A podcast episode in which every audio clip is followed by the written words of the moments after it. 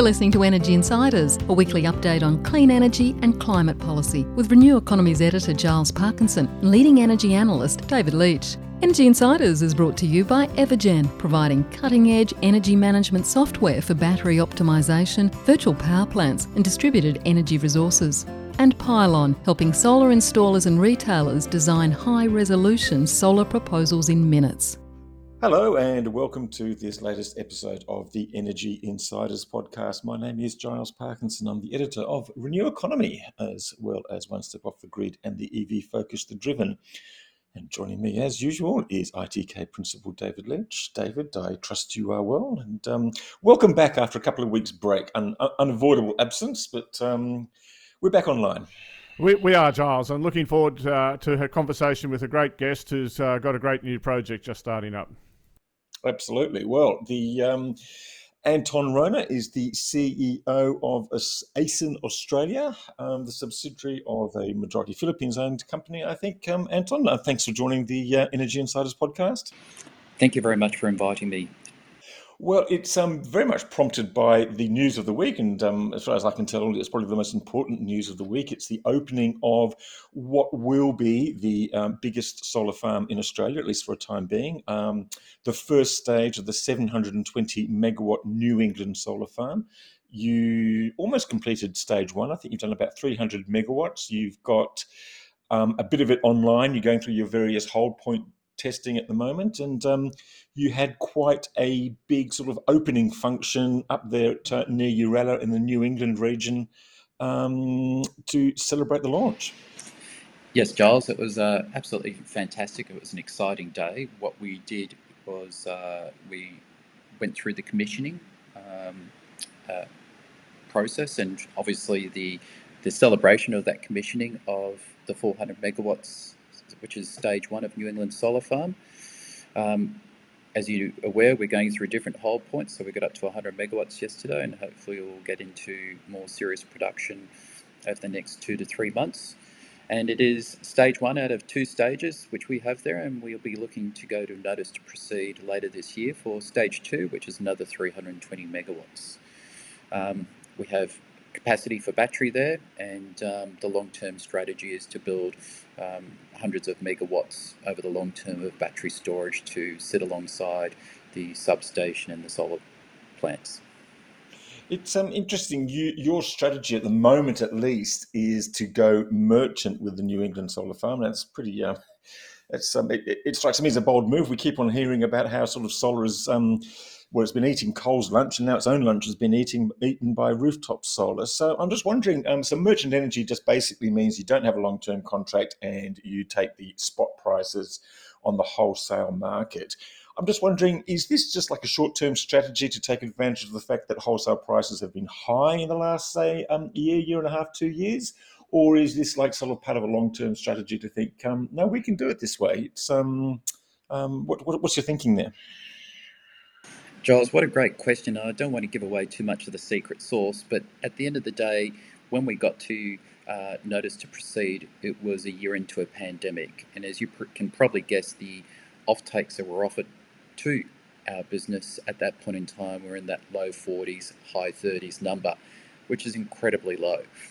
We did think there was a larger opportunity to make higher value to the business by um, building the asset, getting through to COD, and then contracting later on. And what we're what we are seeing now is exactly that fruition. So our strategy isn't to be 100% merchant. It is more to build the projects on a merchant basis, and it actually deals with a lot of large EPC issues, delays in panels or delays in construction, and not putting as much stress on the EPC providers if there is any stress in the timeline and it allows us to go to COD and then provide comfort to the off takers we're actually going to be producing when we say we're going to produce. Mm. You, you, mentioned about sort of um, some of the contracting issues and delays and things like that. You've been building this in the middle of the pandemic, and you're about to make a decision later this year for the second stage. Give us an idea of what's actually happened in that time. Have you met big delays? Have you been hit by an increase in uh, material costs, particularly solar modules? And how is that changing your thinking when you're trying to analyze the second stage? Do you expect those costs to come down? Do you expect those supply bottlenecks to ease? Um, can you give us a bit of a state of the market there?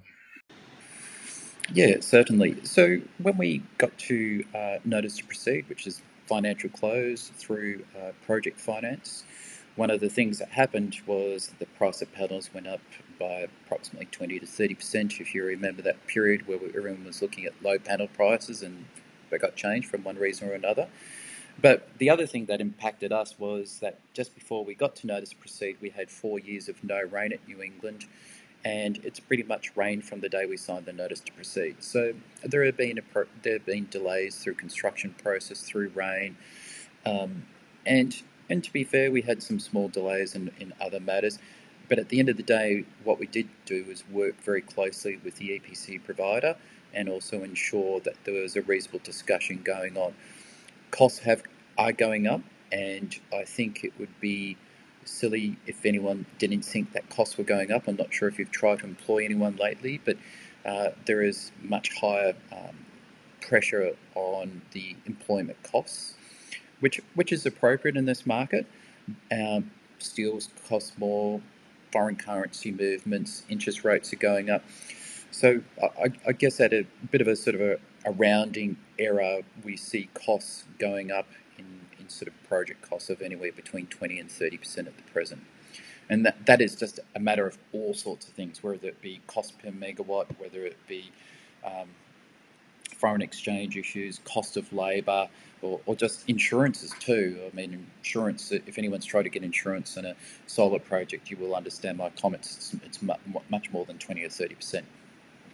And on just just on that point, um, stage two there would be a brownfield project. So if it was a greenfield project, would you say cost would be uh, EPC would be twenty percent higher, and then because it's a brownfield, I guess it's not as much as that. Could you just talk about that for a second? Yeah, sure. Look, I mean, it's not really brownfield without trying to be argumentative. It's it's actually it's just got the transmission ready to go and the connection ready to go. So it is a brand new EPC contract and panels required. So it is going to be in the order of twenty to thirty percent higher. Um, look, it is public knowledge that we got to notice to proceed late last year on Stubbo, which is 400 megawatts AC, and that's a much larger cost base than what New England Solar Farm Stage 1 was. And I've also been interested. Uh, one of the things looking through uh, ACEN's presentation was just how close over the years the solar dispatch weighted price has been to the um, uh, time weighted price. That is, solar hasn't really suffered much of a disadvantage in New South Wales. But it does seem to me that as rooftop solar, for instance, continues to compete, inevitably uh, utility solar uh, price will probably fall away compared to to to wind and uh, and to the the time weighted price. Is is that something that you would agree with or or, or not? Yeah, yeah, I, I do actually agree with that, but I think it's to what extent that that does go down. Um, if if I can just step back three years ago when we got to notice to proceed, everyone was predicting solar to be zero in the middle of the day. And David, as you suggested very well, it's not got down anywhere near that level. I also see that a lot of homes are now putting in batteries, so there'll be a bit of t- uh, time shifting of the energy. Um, and I, I, think at the end of the day, we, we, understand your point very clearly, but we just don't think it's as big uh, as big difference as many of the market participants have predicted in the past, especially in New South Wales. New South Wales is a very large market, it's very liquid, and they've got very good connection points. So our market isn't just delivering to New South Wales, it's obviously we're on the QNI, so we actually push energy up into Queensland too. So your points are correct. I'll also suggest that uh, a lot of participants in the marketplace misread the price of LGCs quite considerably. Um, I did. Market market forecasts um, late uh, two and a half years ago we were saying they were zero today. Um, we had a firm belief that they were worth much more than that, and we we and for different reasons than what it has been, we thought there would be a movement more towards carbon pricing. But what's obviously occurred is the sur- voluntary surrender of renewable energy certificates. Which has driven the price. So we're kind of right, but we got the reasoning wrong, which is good. but um, it's, be, it's better. Day, it's better to have the right answer, isn't it? Really, in the end of the day, rather than uh, uh, being very clever but wrong.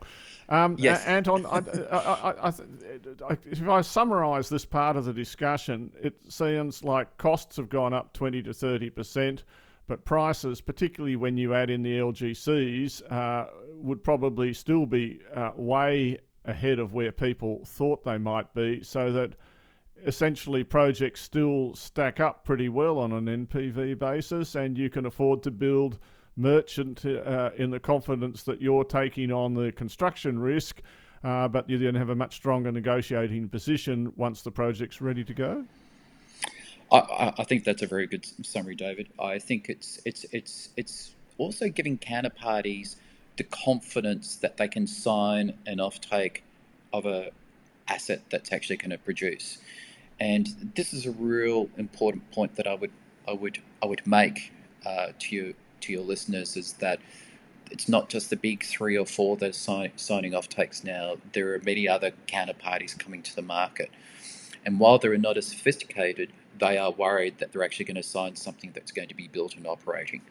And I think, uh, as you summarise well, is your strength is much more considerable as you uh, get close to COD or in COD. And so, and I'll hand back to Giles in a second because there's lots of other stuff I still want to talk about. But uh, if I just talk about your other projects in New South Wales, uh, Stubbo, and I'm particularly interested in uh, Valley of the Winds, um, which I, th- I think is just about in the Orana zone. And, um, uh, you know, uh, what can you say about uh, Valley of the Winds, I guess? Will it go into the tender for Orana zone? will, will it get going? Where, where's it up to? Yeah, that, that that's a great question. So, um, Stubbo, uh, we also have value. Stubbo is 400 megawatts. We have uh, another stage of Stubbo for later on. We also have Birriwa, which is another uh, 400 megawatts with a very large battery, and also Valley of the Winds, which is up to a gigawatt of wind, all in that uh, Central West um, energy zone. We've been working in that zone for four and a half years, and we we were keen to see that uh, see the large transmission line propagated uh, because we saw it closest to market to get large renewable energy into that Sydney market as easily as possible via that Wollar substation. I think the interesting thing about that is uh, Valley of the Winds, where is it at? So we put in our development approval, we had submissions, uh, we're responding to those submissions, and we would look to have that approved later later this year, all things being equal. Um, one of the one of the issues is that uh, that there are now lots of projects in that region. It's not just us. There's other competitors in that region, and uh, there are some concerns around transmission from some of the local farmers. And uh, we've been working closely with uh, the community to try and understand what our contribution is, um, and how how how some of those issues can be resolved in the long term. David. Yeah, I'm handing back to Giles, but I just want to mention that as someone that uh, grew up in Armidale and uh, sent my daughters to Uralla uh, Pony Camp, uh, how happy I think it makes me that this farm's going ahead, and how I think it the vibe I hear of how the local community are actually not that unhappy about it at all. But Back to you, Giles. I was just going to ask a sort of pointed question about the local member. The, the, I, I, noticed that you had the state member um, Adam Marshall there and the federal energy minister Chris Bowen. And isn't it wonderful to have federal energy ministers actually attend the opening of wind and solar farms? Um, have you had much discussion with Barnaby at all? Who? Barnaby. I'm sorry. Um, no. Um, sorry.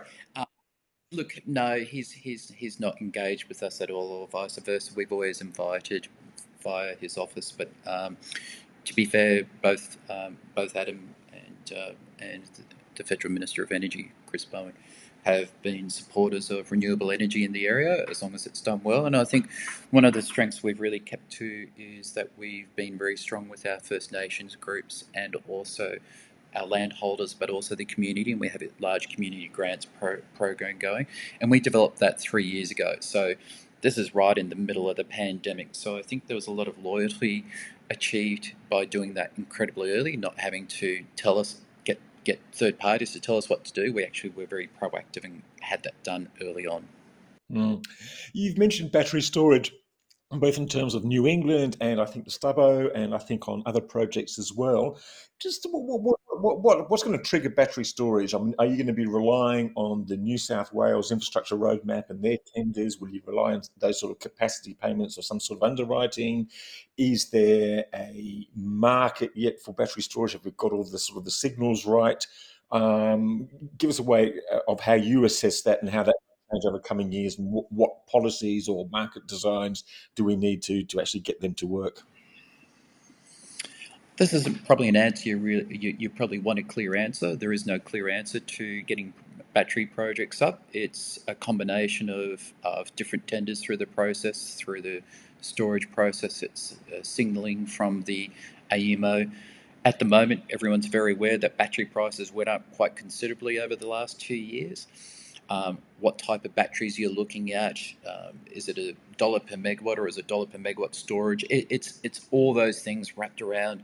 At the end of the day, the signaling isn't quite there, but we're getting a lot closer. Um, and of course, it just doesn't add, obviously, the time shifting. It's the support services and the cleaning of the energy, which is vitally important for us to export the energy. So, um, not answering your question very well, we, we, we, we're sort of always um, very keen on the battery projects, but the, the real challenge we have is making sure that we're, they're highly economic, and it's just the signals aren't quite there yet. I'm just wondering, um, what about just the whole connections process? Because there's been a lot of sort of discussions about, you know, can you connect a battery to an existing wind and solar project? Can you co-develop them? What are the restraints and restrictions on actually sort of tying them into the same connection point and things like that? Are you getting better clarity over that process? I would love to say yes. But it sounds like you're not going to. so it's it, look, I, I think um, this is a complex matter, and I don't, I don't envy AEMO or the TNSPs of trying to deal through a lot of lot of items.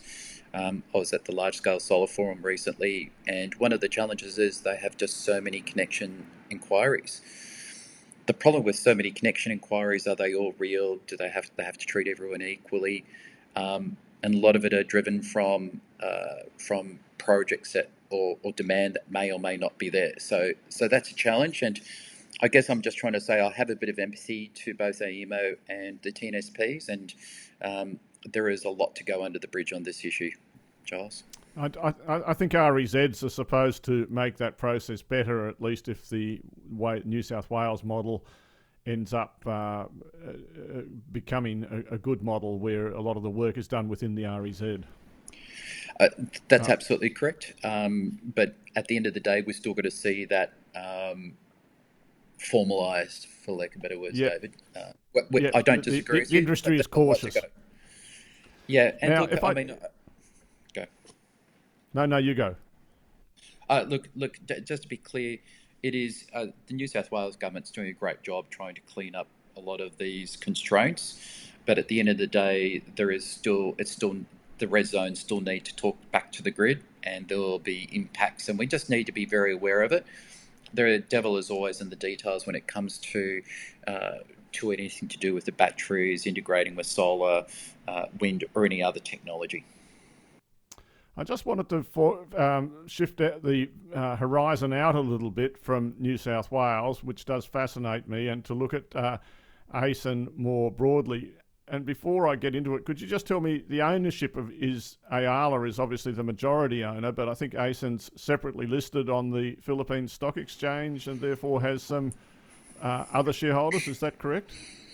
Yeah, so uh, very good question. So ACEN is listed on the Philippine Stock Exchange. Uh, the Ayala owns more than uh, fifty percent, and the GIC, which is the uh, is part Singapore. of the Singapore um, investment thesis uh, sovereign fund, uh, I think fifteen to twenty percent. So I think um, traders about twenty to twenty five percent on the marketplace, um, and very strong governance the uh, ACEN often wins ESG awards through for the region for Southeast Asia and Asia, um, and the Ayala Group has now been going over for 185 years. So, very stable um, group that relies on strong governance, good business practices, ACEN has investments in Vietnam, India, Indonesia, Australia, and the Philippines. Obviously, we have a target of 20 giga.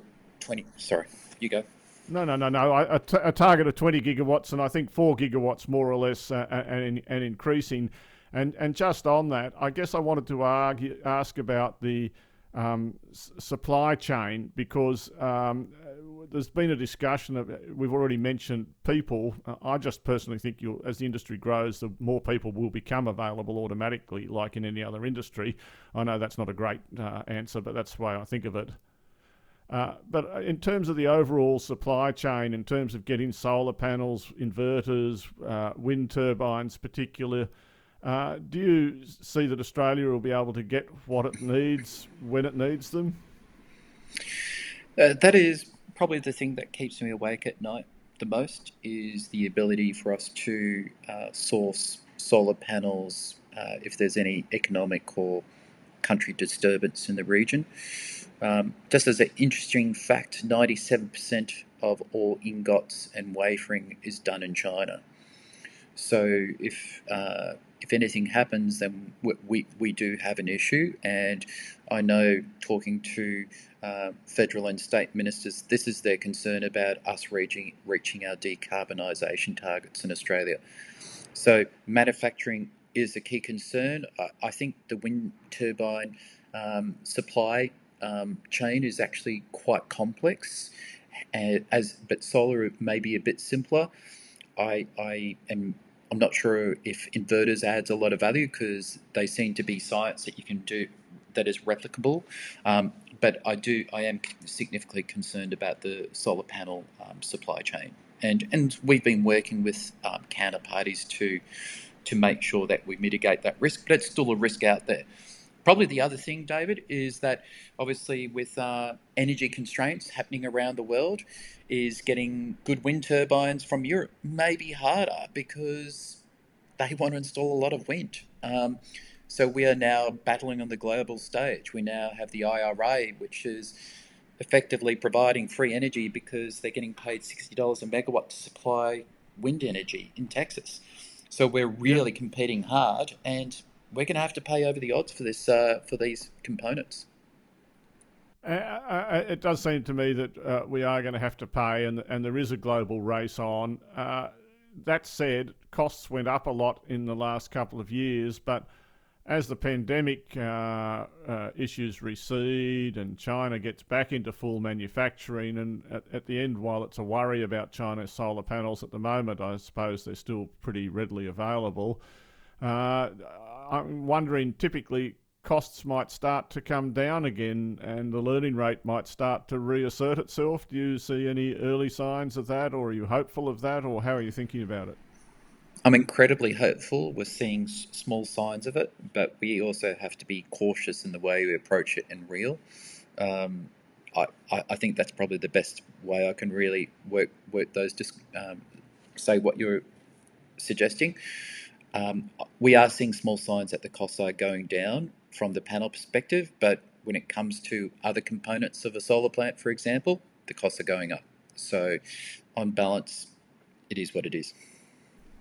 And I'll hand back to Giles again, but I also just wanted to ask about transmission. We've talked about the connection process, but uh, it all depends on having enough transmission in enough places.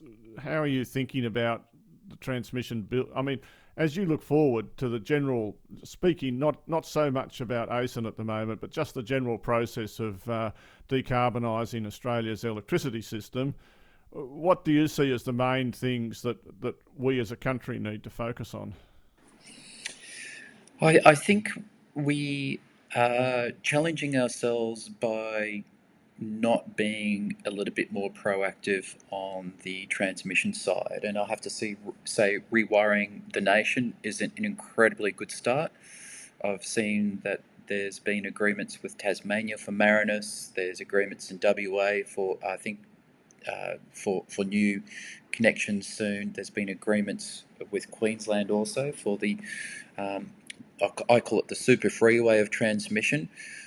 This is the real constraint the big issue we're going to have in front of us is dealing with the communities. And I think one of the challenges I would suggest is to anyone that's dealing with transmission is don't send consultants out to do your community work. Make sure your own company participates in it because a lot of the consultants don't have the answers. Uh, they can provide yep. the technical expertise, but this is the real challenge of if we're going to get transmission approved, big transmission approved, so we can decarbonise Australia, everyone's got to be in it. And some of the feedback we're getting is is quite extraordinary. So we we as a community need to all step up. I heard from our social license seminar that the Australian Institute of Energy ran with some local landowners down in the snow area that, uh, you know, the stupidest thing you can do is uh, plan three or four different routes and then invite every landowner in the area to have an opinion. You more or less unite the whole state. I guess the way to do it is to work out where you're going to go and work out who your key landowners are and, and, and, and then have a chat with them. Yeah, but in saying that, you also, if you just pick one route, then everyone says you're going to give us a, you've already decided you're not going to listen to us. So you kind of can't win through that process, unfortunately, David. Uh, but I don't disagree with your comments. I do think there's going to be a point where there will be some eggs broken to make an omelette. And I think the key challenge is let's make sure it's not 50 eggs, let's just make sure it's one egg. Um, because at the end of the day, not everyone's going to be satisfied, but we do have to listen very carefully to the community about what we're doing. One of your most challenging projects is also one of your biggest. It's the um, gigawatt scale project on Robbins Island and Jim's Plain, and um, it's um, elicited sort of fierce opposition from a number of different parties, including the former Greens leaders um, Bob Brown and Christine Milne, um, some local opposition, I imagine, and you've had sort of restrictions put on the output of that farm to sort of deal with migratory birds and things like that. I, I know that you're now in a court case, so you probably can't say too much about that. But um, were you sort of taken aback by the response to this, or is this just something that every project of this size is going to have to um, going to have to deal with? I think I think your comment is correct. Every project of this size will have to deal with, deal with these type of issues. Um, look, it, it it's not migratory birds that are the issue. To be very clear, that has been uh, that that isn't correct. The the EPA approval was constrained on the orange-bellied parrot migratory period, and that we have to shut down wind turbines for five months of each year. Um, so it wasn't migratory birds, um, and it is a vocal minority group and one or two other participants, as you've suggested. Look, at, at the end of the day, we're confident we can demonstrate this condition is not what is needed uh, to the OBP conditions, and we've got other conditions that adequately address the ongoing management of the wind farm. And I think at the end of the day, uh, some of the feedback is it's not the right place for a wind farm. Our feedback is that our science and our business believe it is. Um, so I, I think I think we're going to see more of these type of appeals from different operators for large projects around Australia, and I'm starting to see it not just in our project, but uh, other projects around the place too. Mm. I mean, you mentioned before about you know what one piece of advice you had for developers was not to send consultants in first and do it yourself. Is I'm, I'm not too sure whether that's yep. referring to your, your, experience with Robbins Island. I mean, was that a mistake that you made there, or is that a mistake that you've seen? No, there? no. So so we've been in consultation process. We've had over 36 uh, community consultation processes. Uh, we've interviewed more than 500 people one-on-one in an area that's got 4,000 people. We're, we're very satisfied with our community consultation and we've taken a lot of feedback on. Absolutely. I mean, if I can give you a good example, um, we, we we, we, got some feedback that we were designing one of the key parameters wrong and we, we adjusted it very quickly. So I think I think from a community consultation process, we have been very diligent, uh, especially on Robbins Island. I will say sometimes you just can't make everyone happy, and we've got to take that on board too. We've got to listen to them, but you just can't make everyone happy. Yeah, you've got a bunch of um, different projects actually in Tasmania. That's not the only one. You've got another sort of um, almost as big in the northeast of Tasmania, which is kind of the other side of the top of the island if you're kind of looking at a map. Yeah. Um, yeah, and, and you, these projects though are very much dependent on the Marinus link going forward, aren't they? I mean, because without without that, uh, it just don't happen. Well, well, it's, it's actually an interesting question. We're able to put in 540 megawatts, we believe, without Marinus. So um, Jims Plains and Robbins Island are likely to go ahead uh, with up to 540 megawatts, so we don't need Marinus to kick in. Um, but the other thing is that there are a lot of demand uh, being re- requested for in Tasmania. So whether you believe in the hydrogen strategy, but there are other groups looking at gas to liquid plants. There is there is quite a lot of new demand coming on in the, in Tasmania, and that's about sort of a, a, bit of a kick along with the growth of the of the state itself. Um, there is a lot of demand going on there, and whether it's uh, farm farms that are growing, processing on on island, a lot of demand going on. So it, it's not just about Marinus coming on. Now, to be fair, we, we believe that Marinus will come on. There's been federal government and state government um, funding to push this forward, which is exciting. Um, timing is obviously an issue. We um, trying to get it right, which is good, and connecting in close to Burnie is going to be pretty important for most of the developers. It's not just us looking to develop wind farms in in Tasmania. Um, I will also just add one uh, extra point is if the condition on the OBP uh, orange belly parrots is actually given to us, other wind farms around Tasmania will be significantly constrained also, even ones that are working. So this isn't just for us, this is for other projects too. Sorry, I digress. No, no, it's, yeah, I, I, it's, worth, oh, on, it's actually just worth getting back to that though too, because I mean this is obviously key. I mean it's not just as you said that there are other major projects happening sort of close to wilderness areas, um, national parks. I can think of a couple in the north of Queensland and and, and, and other places.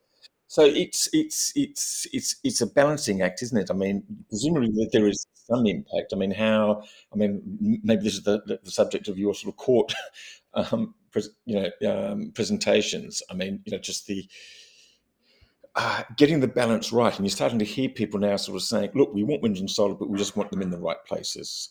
And if not in the right places, then we don't. Yeah.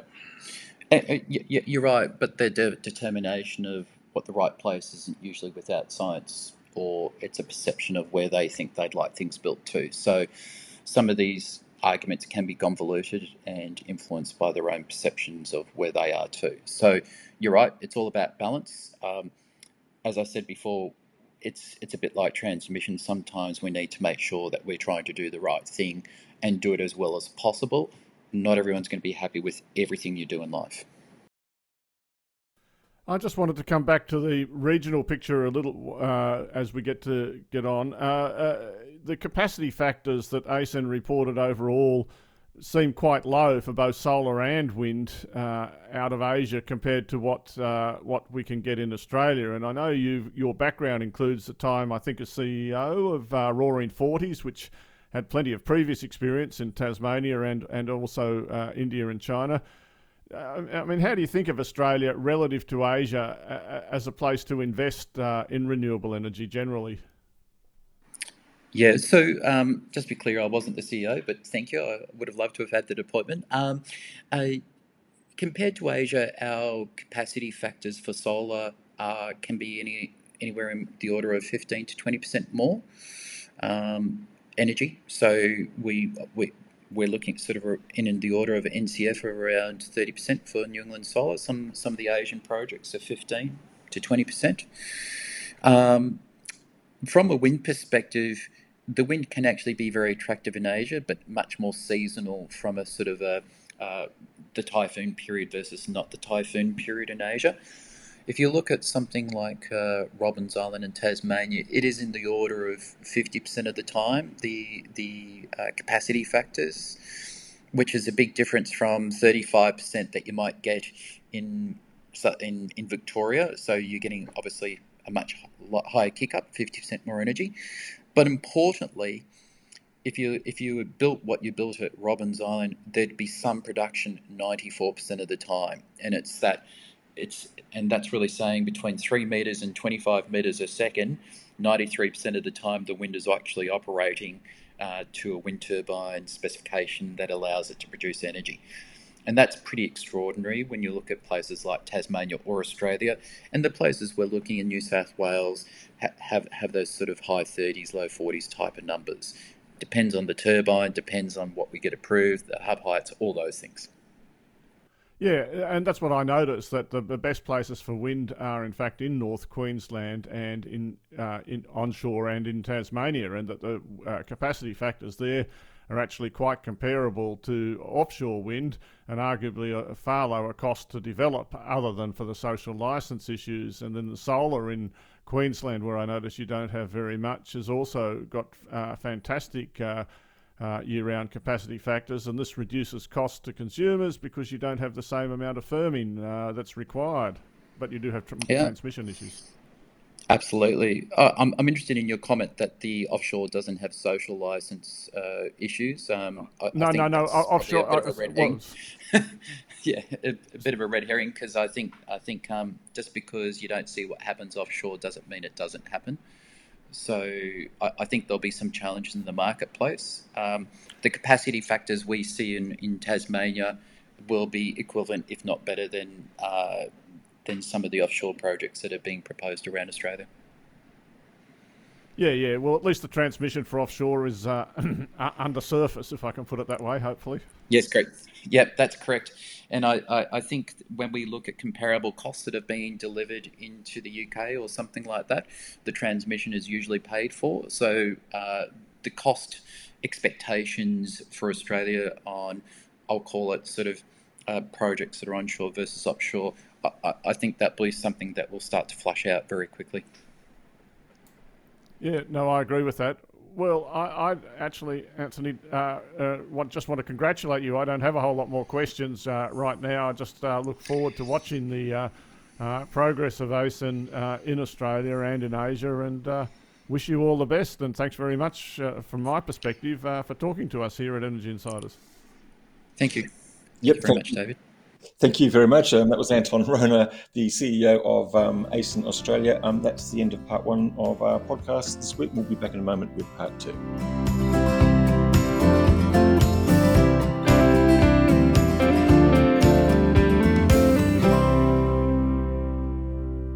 And we're back with part two of the Energy Insiders podcast. Just a brief summary of the week's events. Um, David, uh, New England will be the biggest solar farm, at least for a while, in the main grid when, if it gets that second stage built, but of course pales into significance with Sun Cable, which will be 20 gigawatts, uh, 20 or more, probably 30 times bigger.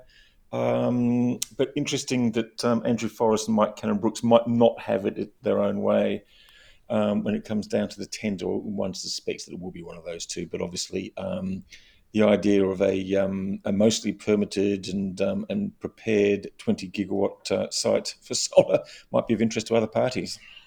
Well, yes, but it is in the middle of nowhere without uh, transmission and no load anywhere near it. But I, for all the talking that Forrest isn't that interested, he's uh, gone around and, as the Financial Review uh, interestingly pointed out, and brought up all the creditors uh, uh, so that if if it ends up being a creditor's vote that decides who gets it, he, he of course uh, is in strong position. So I think Forrest is far more interested in that project uh, than he's actually led on, and uh, probably much more interested. Never wanted it to go to Singapore, and that that's why we are where we are. Indeed, indeed. Look, one of the other big things that happened this week was the gas statement of opportunities, the uh, GSOO, um, issued by Australian Energy Market Operator. What do you make of that, David? I mean, I was a bit sort of confused by what they were trying to say.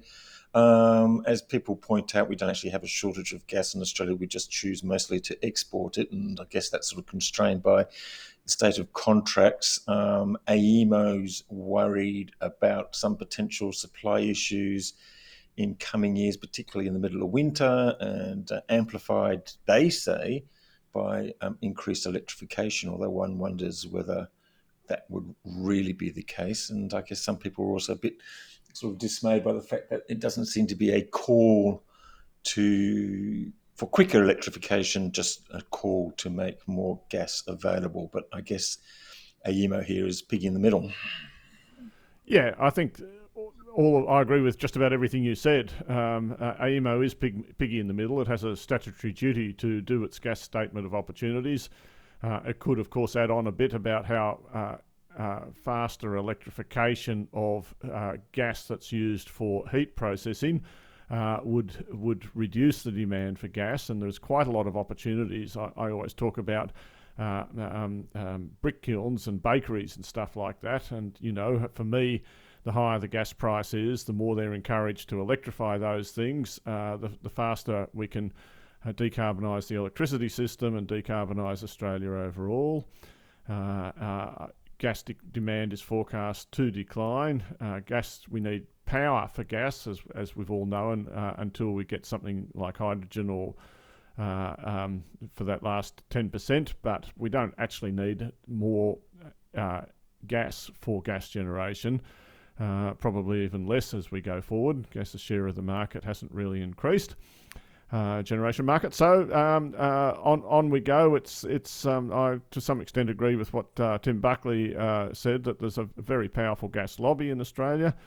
Uh, and they're forever uh, pushing their barrow. Can't blame them for doing that. It's up to us to pick through it. And of course, um, one of the consequences of being this dependence on, um, on, on, coal and gas, particularly over the last couple of years, has been the high prices we've been paying, um, particularly in the wholesale markets. That's now sweeping through to the retail markets with the um, with the default market offer, um, a bit of like a set piece thing. Um, David, when I mean, are consumers being dealt a fair deal here? I mean, are we? Uh, is, you know, is, is, is the extra price of generation wholesale market really going to continue into the next year for that long? And when can we expect? Because I keep on getting asked this question: When can we expect prices to finally fall? And I guess the Labor government would be interested in this answer because they've promised so much. But the idea is, when solar and storage are the cheapest, when will that, that actually be delivered? On the market.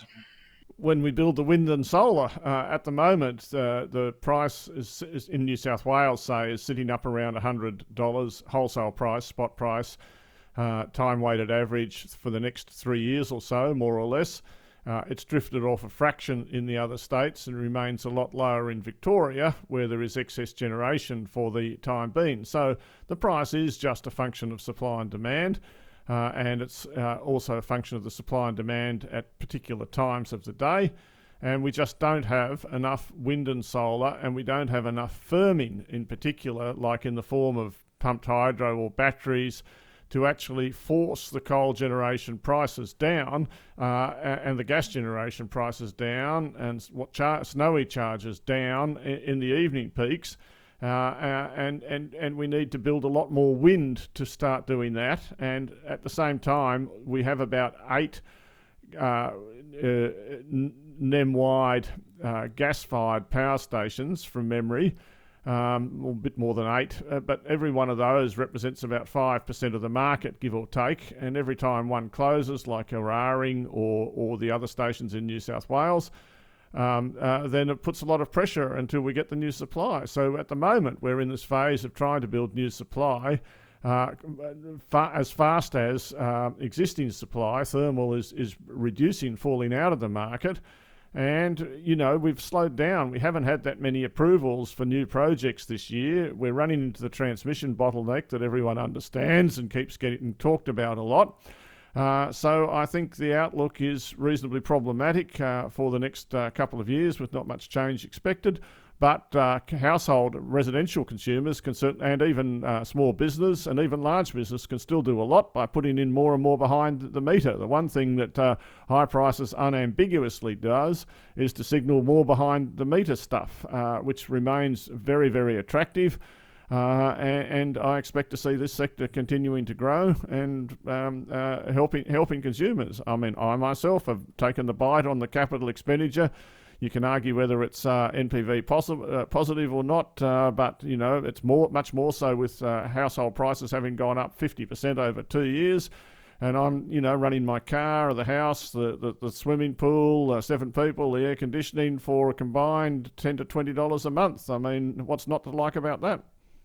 What indeed? Um, it'd just be nice if that sort of thing was available to sort of more vulnerable households, people who yes, agreed, and that stuff like that. And I think probably more effort needs to go into that. Look, just one final thing to wrap up before we finish the podcast. Um, one was the fully charged event in um, Sydney last weekend, um, biggest EV show in the world, came to Australia for the first time, just short of fifteen thousand um, visitors. Really quite interesting, just sort of seeing that interest um, in EVs, um, and um, we're just seeing the amount of um, the EV share of the uh, new car market in Australia get up towards six or seven percent, which is starting to get to the levels now where you know there's enough around, neighbours, and not enough charging stations. Not enough charging stations, no, quite right. But um, anyway, look, I just think that was a really interesting thing to sort of point out, just the level of interest, and um, and we're starting to see some more um, lower cost um, EVs coming to Australia. I wouldn't say sort of cheap, but sort of lower cost in the 40s, and um, some smaller vehicles. So that is a good thing. I think that's a bit of a wrap for this week, David. Thank you very much for joining us. Thanks, of course, to our sponsors, Evergen and Pylon, and we'll be back again next week. Thanks for listening. Bye for now. Energy Insiders was brought to you by Evergen the market leading renewable energy software business that optimises residential and commercial solar and battery systems. Evergen enables large numbers of systems to operate as a single fleet, so network operators can use them as a virtual power plant, generating significant value for consumers, network operators, and the energy system as a whole. Evergen software is powering the energy system of the future. Energy Insiders was also brought to you by Pylon. Pylon provides easy to use solar design software for installers and retailers with pay as you go pricing, no monthly cost, and no lock in contracts. Join Australia's top solar companies who trust Pylon to design high resolution, CEC ready solar proposals.